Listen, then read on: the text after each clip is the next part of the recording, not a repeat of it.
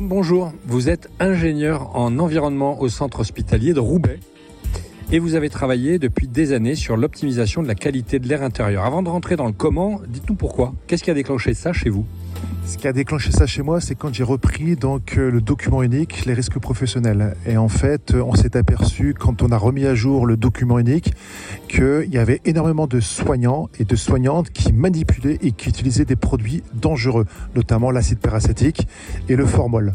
Et à ce titre, vous vous êtes dit, je dois agir sur l'air intérieur. Mais ça, c'est très, très, très en amont parce que les réglementations arrivent à peine. Euh, et vous êtes déjà, vous, dans une dynamique où vous faites des euh, mesures chaque année, c'est bien ça? Oui, on fait des mesures chaque année. Sauf qu'à l'époque, quand on s'est intéressé à ça, on était en 2017, avant le Covid. effectivement, au niveau de la réglementation, finalement, il n'y avait pas grand-chose. Donc, on allait chercher des articles qui se faisaient donc aux États-Unis, notamment. Et quand on a travaillé avec les laboratoires pour mettre en place donc des, capteurs pour mesurer donc le formol et l'acide paracétique dans certains locaux, bah, finalement, euh, quand on leur demandait bah, les résultats, il faut que vous, arrivez à conclure les résultats par rapport à un texte réglementaire, et finalement, ils n'avaient pas de données. Donc, on utilisait les données américaines, ce qui ne veut strictement rien dire. Eh, vous avez réussi, je crois, quelque chose d'assez exceptionnel en France et qui est la bonne solution, c'est pour ça qu'il faut la faire connaître. Vous avez réussi à connecter des capteurs de qualité d'air intérieur à votre système de ventilation, c'est bien ça? Oui, en fait, on a mis en place, euh, on a fait, on a mis en place des mesures d'air au niveau de notre crèche et les résultats, notamment au niveau du, des composés organiques volatiles, n'étaient pas très bonnes. Donc de ce fait, on a décidé de mettre en place des capteurs mobiles fixés, donc 24 euh, heures sur 24, 7 jours sur 7, euh, dans 6 pièces de la crèche, notamment les dortoirs et donc les espaces de veille.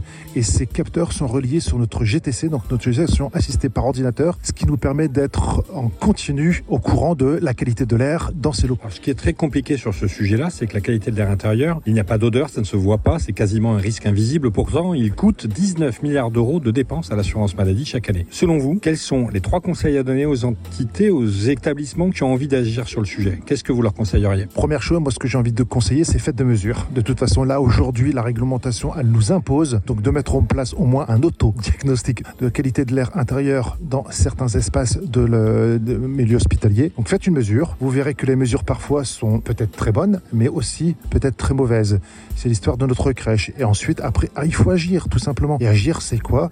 On a les mesures, on n'est pas bon, on met en place des actions, alors correctives, et après du préventif. Et le correctif, ça passe par des capteurs. Vous êtes ingénieur, est-ce que votre direction euh, vous a suivi? Comment avez-vous fait pour motiver? Quels sont les conseils que vous pouvez donner à ceux qui écoutent pour motiver des acteurs qui ne sont pas conscients du problème?